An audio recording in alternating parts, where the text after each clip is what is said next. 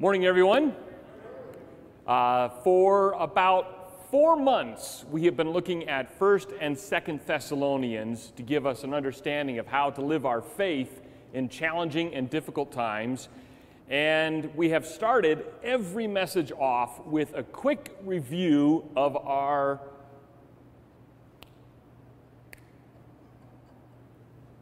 picture of cold fingers juggling green reindeers to remind us of what message? The gospel. And it reminds us of the gospel message because it tells us the five things that we need to have, or we, five things that we can communicate to people who are wondering, what is this whole thing about Jesus Christ? And we can repeat to them and tell them it's about creation, it's about the fall, it's about God's judgment or justice, it's about grace, and it is about a response. So we have been well armed for four months now to be able, in five to 10 seconds, tell someone what the whole gospel message is by remembering this picture of cold fingers juggling green reindeer. Creation fall, God's judgment upon that fall and sin, the gospel, the whole message of Jesus Christ and a response. Do you believe this?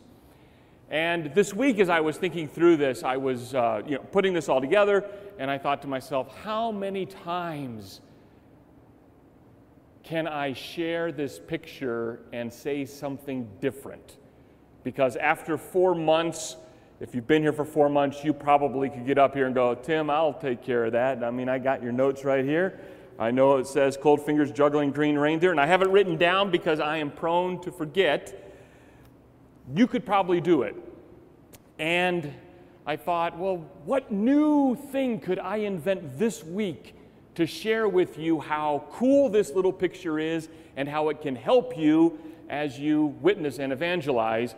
And I realized that um, there's really nothing. I kind of have gone through the whole gamut. I've shared everything I know about the picture of uh, cold fingers juggling green reindeer.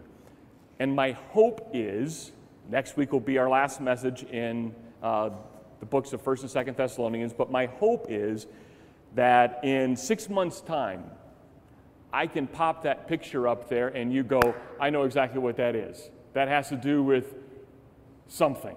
And I'm, I'm pleased if you just know it deals with something.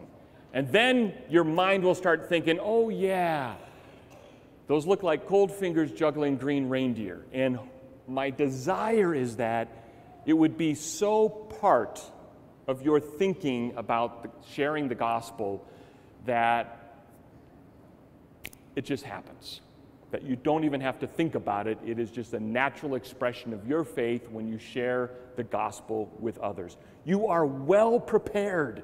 You are well armed. You are well equipped. You are well trained to share the gospel that can have life changing effect in someone's life and they can become saved. Not through the eloquence of your words or being able to answer every argument they have, but that you are able to present the truth. That is all God calls you to do is present the truth. Give an answer for why you hold on to Jesus Christ as your Lord and Savior.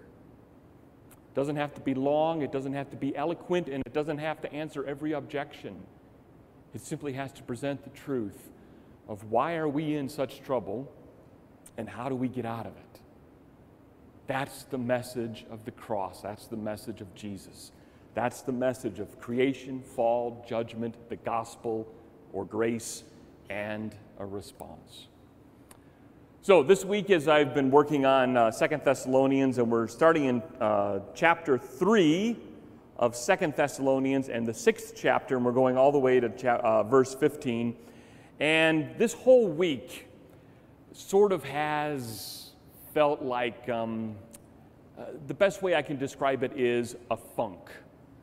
Has anyone ever had a week where you just sort of have been in a funk, where Nothing feels like it's going right. Nothing feels exciting. You look outside and you're expecting to see the mountains when you wake up and you see Los Angeles.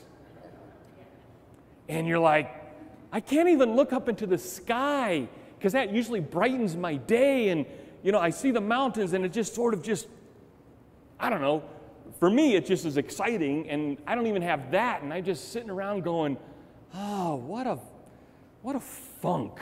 I mean, and it's, this whole year has felt like a funk, and it doesn't seem like it's, doesn't even seem like the elections are going to end it. It just seems, I don't know, who knows what the future is going to bring, and it just sort of gets you into this mentality of blah. That's the best way I can describe it. Has anyone ever experienced the blahs? And I'm not even talking spiritual life, I'm just talking living, right? And we can all raise our hand because I know all of you have. Okay? Don't be embarrassed. We all experience that blah of life, that blah of relationships, that blah of work, that, that blah of, oh, I don't want to I don't even want to go online and look at Facebook because who knows what news stories are just going to blah all over me that day when I woke up in a good mood. And at those times, I think God has given us the church and His Word and the Holy Spirit and people to encourage us through those just funky moments of life. And um, I said, God, I need someone to help me out of that funky blah feeling that I've got going on. And, and I said, How do I get out of it? Basic question How do I get out of the blah of Christian living, of just living in a culture, a society during a time that just feels like it just beats you up all the time? How do I get out of that, God? And he said, Well, he didn't say, but obviously, he led me and said, basically, did you read the text this morning that you're preaching on? Uh, you know, on Sunday, did you read that? I said, well, yeah, I've read it. I've been reading it for months, and, you know, I've been preparing, I've been studying for months for this, uh, as I do every message.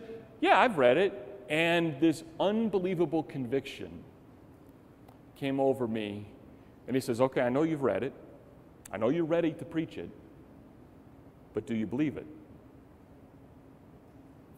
And there was that moment where my experiences and my faith didn't quite line up.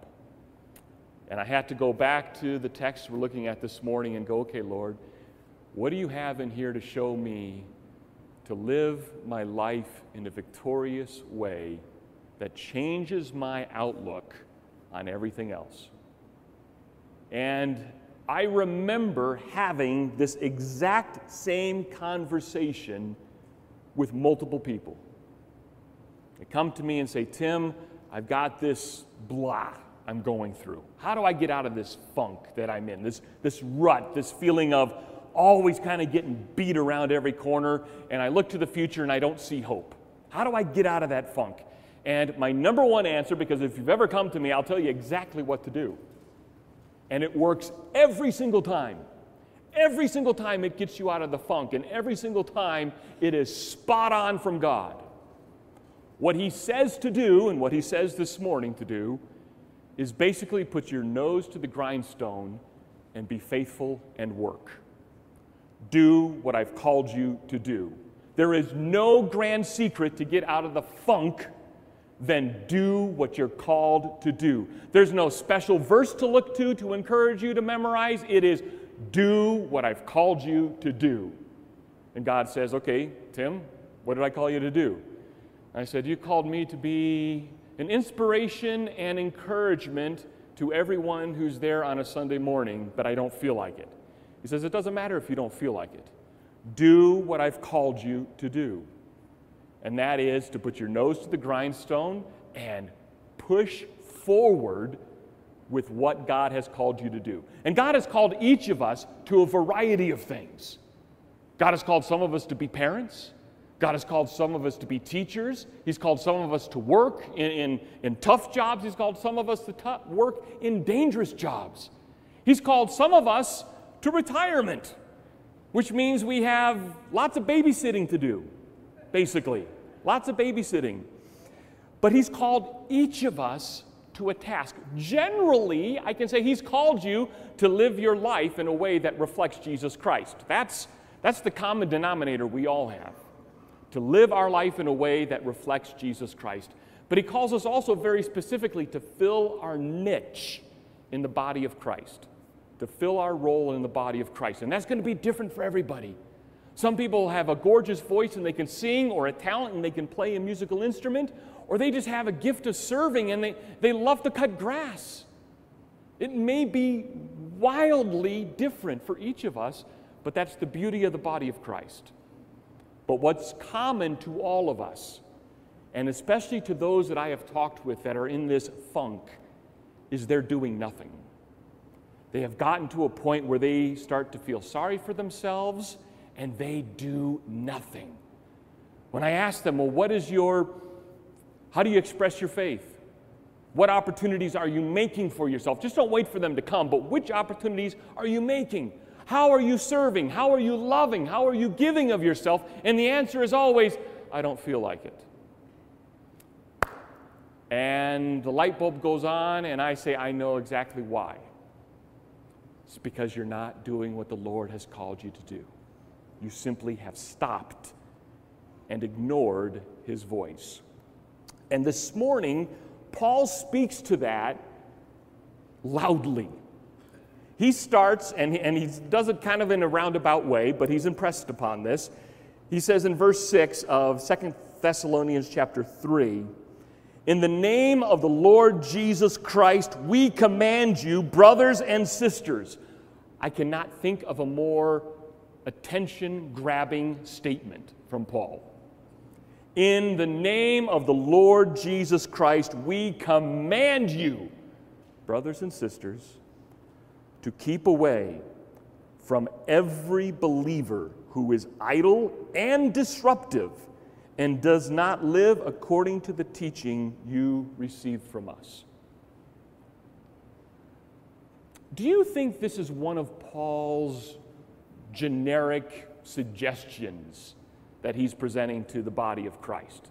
This is kind of like his personal advice. He goes, You know, there's God's word and there's my personal advice. I'd like to share with you my personal advice here.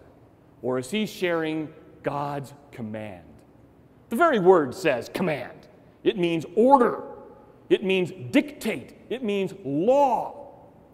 God says through Paul to brothers and sisters, to the people who are united in faith, there is a type of character that you need to avoid at all costs. It's that character of the person who does nothing, but certainly has a lot to say. Does nothing, but wow, when there's a moment to complain or argue or fuss, they are number one. They are the ones who can volunteer to fuss and complain and argue and carry on about what the world's problems are, but they're idle they don't do anything. They're great at talking about it, but they don't do anything. And Paul says, keep away from that person. And notice he calls them believers. Keep away from that believer. He knows that they have genuine faith. They are just misguided in that moment of their life where they are doing nothing but complaining a lot. Doing nothing but they are disruptive. They're not helping the cause of the gospel. They're not moving the cause of the gospel. They're not encouraging others. They're disruptive. They are, they're like, uh, has anyone had to start driving through Pueblo West, Purcell, and 50 yet? Anybody live out in that direction have to start driving there? Yeah, three, four times a day driving through there. That's going on until next October of 2021. 2021, my main way of getting to work is going to be disrupted. And everyone is disrupted, and everyone is trying to figure out how to turn left. Everyone is trying to figure out how to turn right. Everyone has no blinker fluid anymore. And they it's disruptive. Now, the goal is going to be amazing, and this time in 2022, we will have forgotten about it. But right now, it's disruptive. So, you know what disruptive means. It's your normal course of action, but something is in the way, and so you have to detour it. And it slows you down and it stops your progress, and you now have to think about the intersection as opposed to just driving through it because you've done it a hundred times. It's disruptive. Paul says, brothers and sisters, that believer in your midst who is idle, not doing anything, and disruptive, I command you by the name of Jesus Christ. There is no greater name in which to command something. But the God of heaven and earth, the Lord, Creator, the Alpha and the Omega, the beginning and end, by His name and His character, I command you stay away from that person. Don't give them the time of day. Encourage them, yes. Love them, yes. But don't get caught in the swirl of their funk, of their idleness, and of their disruptive character and speech. He goes on to say in verse 7 and 8, For you yourselves know, because he's going to give us an example of the right way of doing it. He says, For you yourselves know how you ought to follow our example. Paul's talking about himself. Paul was there only for a matter of weeks, maybe a month at the most, probably at least two to three years after he wrote Second Thessalonians. So he has not been there a lot. But he says, Look at me. Look at my example. I was there with Timothy. I sent Timothy again, but I was there. You saw me for your very eyes, how we were not idle when we were with you. We were not a bump on the log. We were not someone you had to carry. We were not someone who needed to be served. We served. We were not idle. We didn't sit around going, Wow, I wish someone would do something. If God puts that in your mind, if God ever puts in your mind, well, I wish someone would do something about that, I know the answer. You. You're the answer. Well, I wish someone would do something about that. You're the answer. And Paul says, I was the answer. Every time you saw me in your midst, even though it wasn't long, the impression should be there that I was not idle. I gave him myself. He says further in verse 8, nor did we eat anyone's food without paying for it. I didn't know if that was a problem back then, a dine and dash kind of situation, but Paul further defines that and says, On the contrary, we worked night and day, laboring and toiling, that we would not be a burden to you or to any of you. Paul puts his money where his mouth is and says, un, under no uncertain terms, if you want to know the opposite of what I am commanding you to avoid, look at me. Look at me. How many of us could say that to, to a new believer who says, I don't know how to do prayer? Are you confident enough to say, Well, look at me, I'll show you how? Not in a prideful way, you know I'm not talking about that. I'm talking in a constructive, instructive way. Well, look at me how do I get into reading my scripture? Can you say, well, look at me, follow my example? And you can add any Christian activity in there. How do you give and tithe? Well, look at me. How do you serve? Well, look at me. How do you love someone? Look at me. How do you forgive? Look at me. How do you not get angry and want revenge? Well, look at me.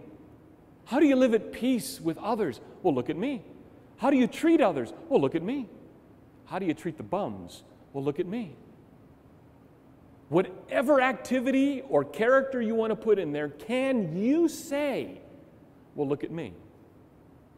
Follow my example. Paul was confident that when it came to idleness and disruptiveness, if you look at Paul's life, you will see exactly how to behave, how to live, how to act. That's pretty confident. Not knowing him very well, but able to say, Look at my example. The world gets it right sometimes when it looks at a Christian and a Christian has these great statements of faith, but they don't live it. And we all struggle with that because we have far more knowledge than we can put into practice. We know far more about God and the living of the Christian life than we put into practice. We know how far we fall short. We know that the church is indeed full of hypocrites. We know the church is full of liars and deceivers. We know the church is full of broken people because that's who God calls into his family to redeem and challenge and change the lost, the broken, a sinner. But the world gets it right when it says your message and your actions don't match. Paul says when it comes to a believer in your midst where the actions and the testimony don't match, you got to stay away from that person. If they're idle, if they don't do, but they have lots of things to say and they cause conflict, stay away from that person. Take my example serve, serve, serve, give, give, give. Don't be a taker. Don't ask. And I know there was a politician, I'm not making this about politics, but there was a politician at one time that said, Don't ask what your country can do for you right? But what you can do for your country. And in spite of all politicalness aside, that is a beautiful statement of how believers are to treat the church and one another in the church. Don't come looking for what can be done for you, but go looking for what you can do for others. What a beautiful principle that Paul says, You saw me do. I was a burden on no one. I carried my weight, I kept my nose to the grindstone, and I served, served, served, served, served. My actions and my testimony were the same.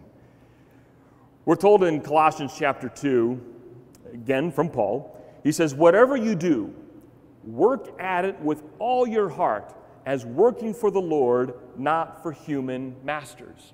Now, Paul's talking in the context of slaves and slave owners. And he tells the slave, the one who was in, an indentured servant, who had no rights in society, whose life could be taken at any moment under Roman law if the master wanted to kill him. Tough working conditions. And you might say, oh, you have no idea what it was like to work for my boss. Uh, you know, you know what? I know that you might have had a terrible boss, but you had no slave master running your life. You didn't. And Paul says, even if you have a slave master, you work in such a way that honors God first and foremost. That's who we're serving. That's who we're helping. When we give a lending hand to someone in need, we're not only helping that person. We are demonstrating the character of God, and God is pleased with that service. God is pleased with that work with that lack of idleness. He's pleased. And so that's what brings Paul to say, work at it with all your heart as working for the Lord. And all of a sudden, every terrible job you've ever had can be an amazing job. Because ultimately, you're not working for that human person, you are working for the Lord. And all of a sudden, the funk kind of becomes less funky and less dim and starts to become a little brighter. Because you know you're not working just for a paycheck to get done for the day and clock out at five o'clock and go home, but you're working for God. Now, what kind of jobs do you think Paul has in mind there in Colossians chapter 2? The kind of work? Pastoral work? Sunday school teacher?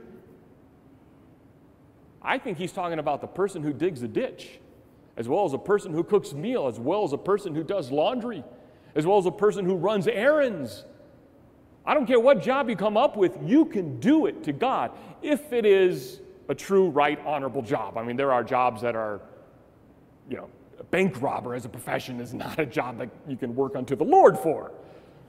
But you can in almost every other job. You can work unto the Lord because it's a job that's pleasing to Him. It's not a professional ministry job that Paul's talking about.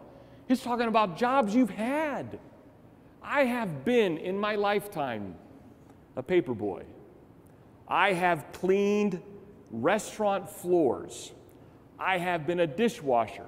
I have cut grass, shoveled snow, uh, baked pizza. I have, oh, I had a job, and this was just a temporary job. I dressed mannequins at night in department stores. Do you know how absolutely scary that is? I mean, oh, cringy. It's almost as bad as a friend in high school whose father was a mortician and he grew up doing that kind of stuff. But every job bank teller, cashier, stocker at a grocery store from like 10 at night to, to, to 4 in the morning, and then I got up and laid sod for a landscape company that contracted with a city. I mean, miserable jobs, framing houses. And I know this makes me sound like I have skill in those areas. I don't. I was the youngest and always the gopher. I got coffee and donuts. Uh, but I was a framer of houses. And I, oh, I remember one time uh, uh, that company that I did framing for in New York gave me t shirts that said such and such framing and whatever. And I walked into, in, uh, I walked into an actual picture framing store and I um, needed to get a picture framed. I don't know what it was. Maybe it was a diploma or something. And I went to get it framed, and I had that shirt on, and the guy offered me a job. He goes, Oh, do you want a job? I said, um, Yeah, sure. Doing what? Well, you're a framer, right? He said, Whoa, totally different. If it's a two by four or a two by eight, I can cut that, but you're talking about precision cuts for framing pictures, totally different type of framing, but I could have been a picture framer. The point is, in every one of those jobs and countless other jobs, God can be honored through working for Him. So it doesn't matter what job you tell me that you've done, you can do it to the Lord each and every time. And Paul says that's the person that you grab onto, not the person who is idle, not the person who is disruptive. Stay away from them. They're not going to improve your character, they're going to tear you down. They're going to tear you down. He says there's another good example for a good reason in 2 Thessalonians 3 9 and 10. He continues in that subject. He goes, We did this. This is how Paul lived without idleness and without disruption, working unto the Lord. He says, We did this not because we do not have the right for such help, but in order to offer ourselves as a model for you to imitate. For even when we were there with you, we gave you this rule the one who was unwilling to work shall not eat. Paul, an apostle called by God, stopped on the road to Emmaus and immediately fell upon his knees. He was called to be supported by the church. And yet he said, I'm not going to demand it, even though I could have, because I wanted to show you an example of what it's like to live in a way that's not dependent upon someone else, but where you are productive for everyone. And so he says, We did this so that you would find a way to imitate us. And then he gives us that beautiful rule that he also gives Timothy in 1 Timothy chapter 5 verse 8. He says, "Anyone who does not provide for their relatives or their own home, and especially for their own household, has denied the faith and is worse than an unbeliever. This person who claims that they know Christ and love Christ and love God's people, yet refuses to work, refuses to serve, refuses to be productive. Paul says that person, when he doesn't even do it for his own family, is worse than an unbeliever. The Old Testament is filled with these type of warnings in the book of Proverbs. The book of Proverbs is filled with the examples of the ant versus the sluggard. The ant who is always productive, I mean, doesn't have a tail, but they work their tails off, these poor little ants. And the sluggard sits around and goes, eh, it'll all happen. Don't worry about it. Why are you stressed out? Just live for the moment and enjoy what you have.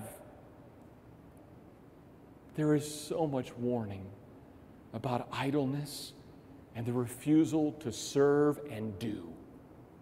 It is a dangerous thing to get into the mindset that people need to serve me, people need to do for me, and I just sit back and have the ability to criticize and disrupt.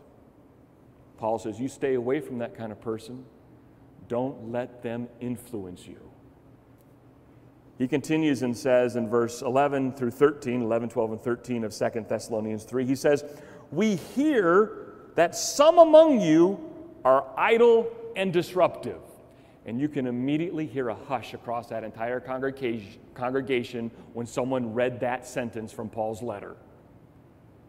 Uh oh, someone has heard that I am not a great example of living the Christian life and serving.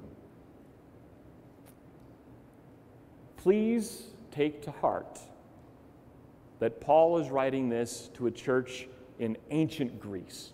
It's been gone for 1,900 and maybe, maybe 1,900 years. It's, it's been gone. It's no longer been a church. This church did not last long. Well, Thessaloniki did not last long when Rome split its emperors. And point being, Paul's talking to a very specific group of people here. He is not talking to Calvary Church in Pueblo, Colorado in 2020. He's not naming names. He's not looking out here and saying, oh, this person, they're being idle and disruptive. Okay, so I'm not doing that either. But I will let those words marinate with you. I will let those words enter your mind. And oh, please, please, please, if those words enter your mind, don't think of someone else. Think first and foremost of yourself. Am I the one who is giving? Or am I the one who is saying, give, give, give, and criticizing and being disruptive? Don't, don't think of other people. Don't start passing that off and judging other people and saying, oh, if only so and so was here to hear this. They're the ones who are idle. Oh, but I, I should probably tell them that. What I'll do is I'll do it anonymously and just quickly put a note on their car oh, don't be idle. No, no, no, no. Paul's not saying this so you think of other people. Paul's saying this so you think of yourself. Am I the one that Paul could write to and talk to? Paul says, I know there's people there in the town of Thessaloniki, in this small, brand new, budding church. We hear that some among you are idle and disruptive. They are not busy, they are busybodies. See, in the person who is idle and disruptive, in their mind, they actually think they're busy, that they're doing a lot, that they are just aggressively going for it. Paul says, no. These people, they're really just busybodies. They're getting in other people's business when they have no need to, and it ends up dividing people, not uniting people. It ends up tearing people down, not encouraging people. It ends up destructive, not constructive. Paul says, Look at my example, how constructive I've been. I haven't been a burden on anyone, and I'm not a busybody. I am telling you what God says, so if you got a problem with that, go talk to God. But I will tell you that the person who thinks they are busy for God's kingdom yet they don't serve or give,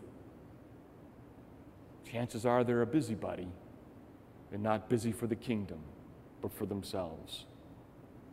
Paul says that kind of person, stay away from. In fact, he says in verse 12, such people we command and urge you in the Lord Jesus Christ to settle down and earn the food they eat. Again, this is a command from God. This isn't Paul's suggestion that you stop what you're doing and get to work and be productive.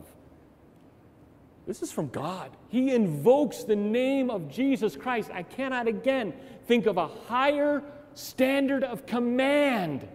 Stop doing nothing and thinking you're productive and start doing. And Paul puts it in very human terms so you can actually eat. So you can eat. I, I've preached through similar things in the past, and I've had people come and ask me, and I want to make sure I clarify this. I don't think I have to, but I think it's good to clarify. we are not talking about people who are retired. Okay? People who are retired, or maybe they have just they've done incredibly well in life and at 35 they've retired. I'm not talking about people who have retired because those people you have worked. You have earned every penny, that is coming to you through pension, Social Security, whatever it might be. I'm not talking about that. I'm talking about the person who is able. I'm talking about the person who is capable. I'm talking about the person who has the time and does nothing. But yet, in their mind, they think, I'm God's gift to everyone I tell my opinion to. But yet, they don't work. Uh, so I'm not talking about the person who's retired and goes, Well, I, I don't work right now. We're not talking about those things. We're talking about a lifestyle of someone who does nothing but try to please themselves in every activity. What does it do to please me? What does it do to please me? What does it do to please me? What does it do to take care of me? How can I get others to take care of me? And yet at the same time, they have the beautiful ability to tell everybody else how to live and what's wrong with them. Paul says that type of person needs to stop. By the Lord Jesus Christ, I command you to stop that and start working. Start serving. Start giving of yourself. And you will find that that funk that you woke up in, that doldrums, that daziness, that just blah, soon begins to vanish because your eyes aren't on yourself. Your eyes are not critical of others. It starts thinking of how can I serve and love? How can I serve and love? And it's a tremendous switch in our thinking. He continues in that verse 13 with, a, with, a, with something to do, and he says, And as for you, brothers and sisters, never tire of doing what is good. Never tire of it. Tired is part of our life, right? Tired, tired, tired. Everything wears us down and are tired. If I could tell you the number of times someone has told me, Oh, Tim, oh, Pastor, I'd love to do that. I mean, you know, but I'm, I'm just, I'm tired. I, I, I don't have the energy anymore. I don't have the time anymore far more times than someone has said, Yes, yes, I'll serve, I'll give, I'll do. Far more I've heard, I can't, I'm tired, I'm tired, I've got too much stuff to do. Paul says, Everyone, you are not unique in this Christian life and experience of being tired and being drained. There is a remarkable thing that happens when you are physically and mentally exhausted, when you love on someone and give of yourself to that person, even when it is hard, you will come away still being tired. All right? Still, maybe not having a lot of money. You still may not have any time. But the feeling of gratitude and satisfaction of stepping up to the plate and doing it even when it's hard is immensely gratifying. Immensely gratifying. Vince Lombardi, it, people have heard of Vince Lombardi? Uh, he coached uh, a rather errant football team called the Green Bay Packers, being Chicago. I have love for Vince Lombardi, but the Green Bay Packers, a whole other story. But Vince Lombardi has this motivational speech, and it's long. It's, a, it's about four or five paragraphs long. You can find it online. It's fantastic. But he basically says it really doesn't matter if you win or lose. What matters is if you give yourself to that game. And he applied it to all of life. If you give yourself to life to the point where you lay exhausted on the field of battle, you may be defeated. But if you know that you gave everything to that passion and task, and yet you lay defeated on the field, exhausted, you can be proud of that. But he says it's the person who thinks they gave everything and comes out defeated.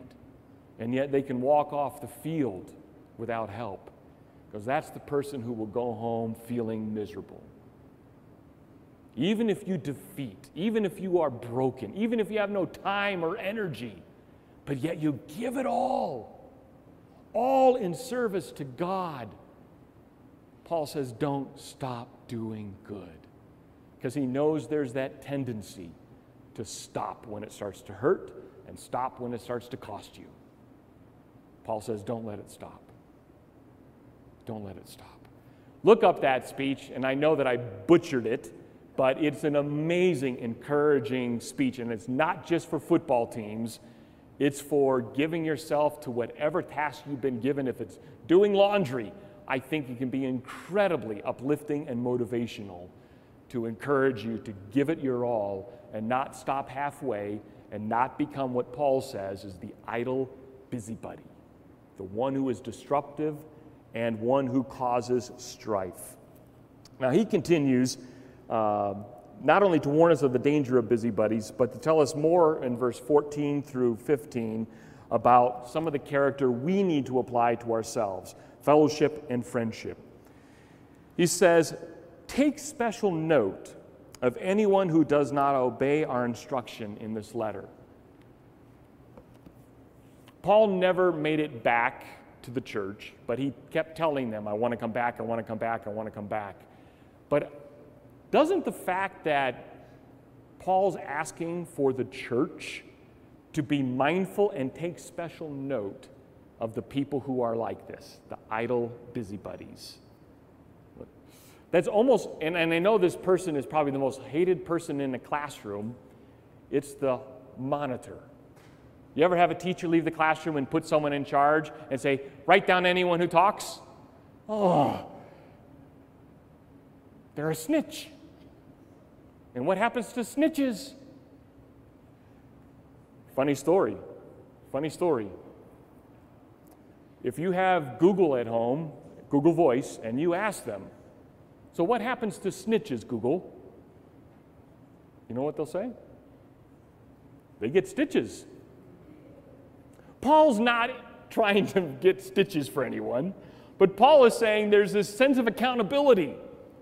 That if someone is in this character where they are lazy, where they don't work, where they are busybodies, where they're butting into other people's business, and they're disruptive to the community of God's people, you better take special note of them.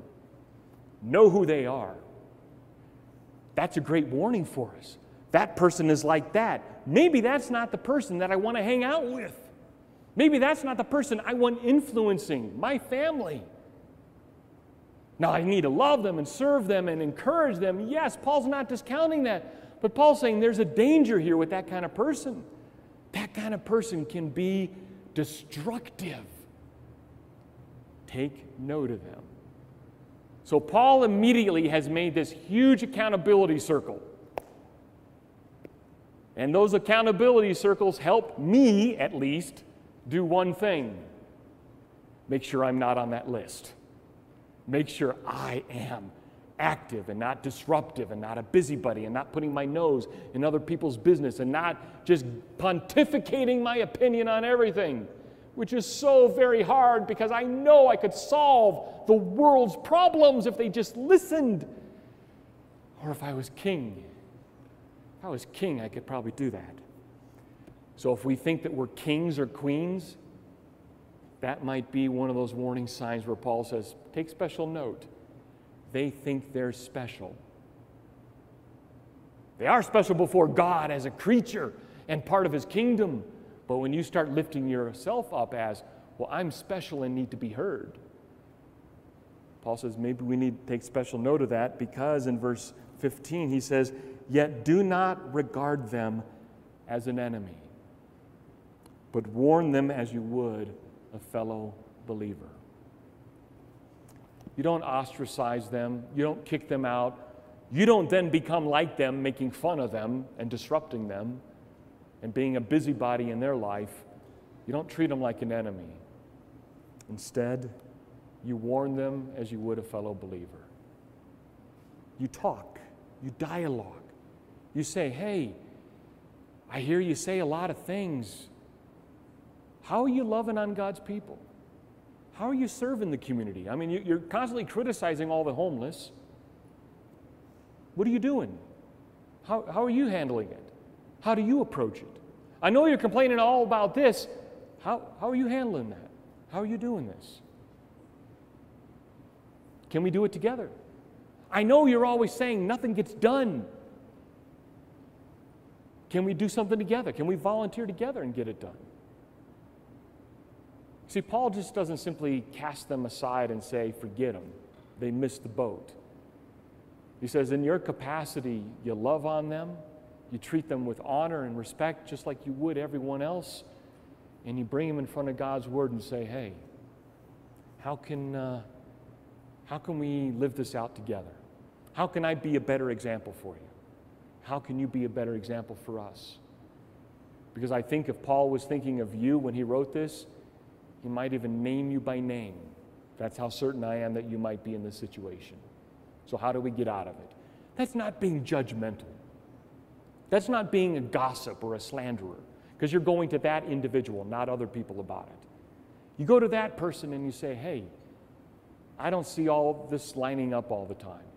Help me understand it. You treat them as a fellow believer in Christ.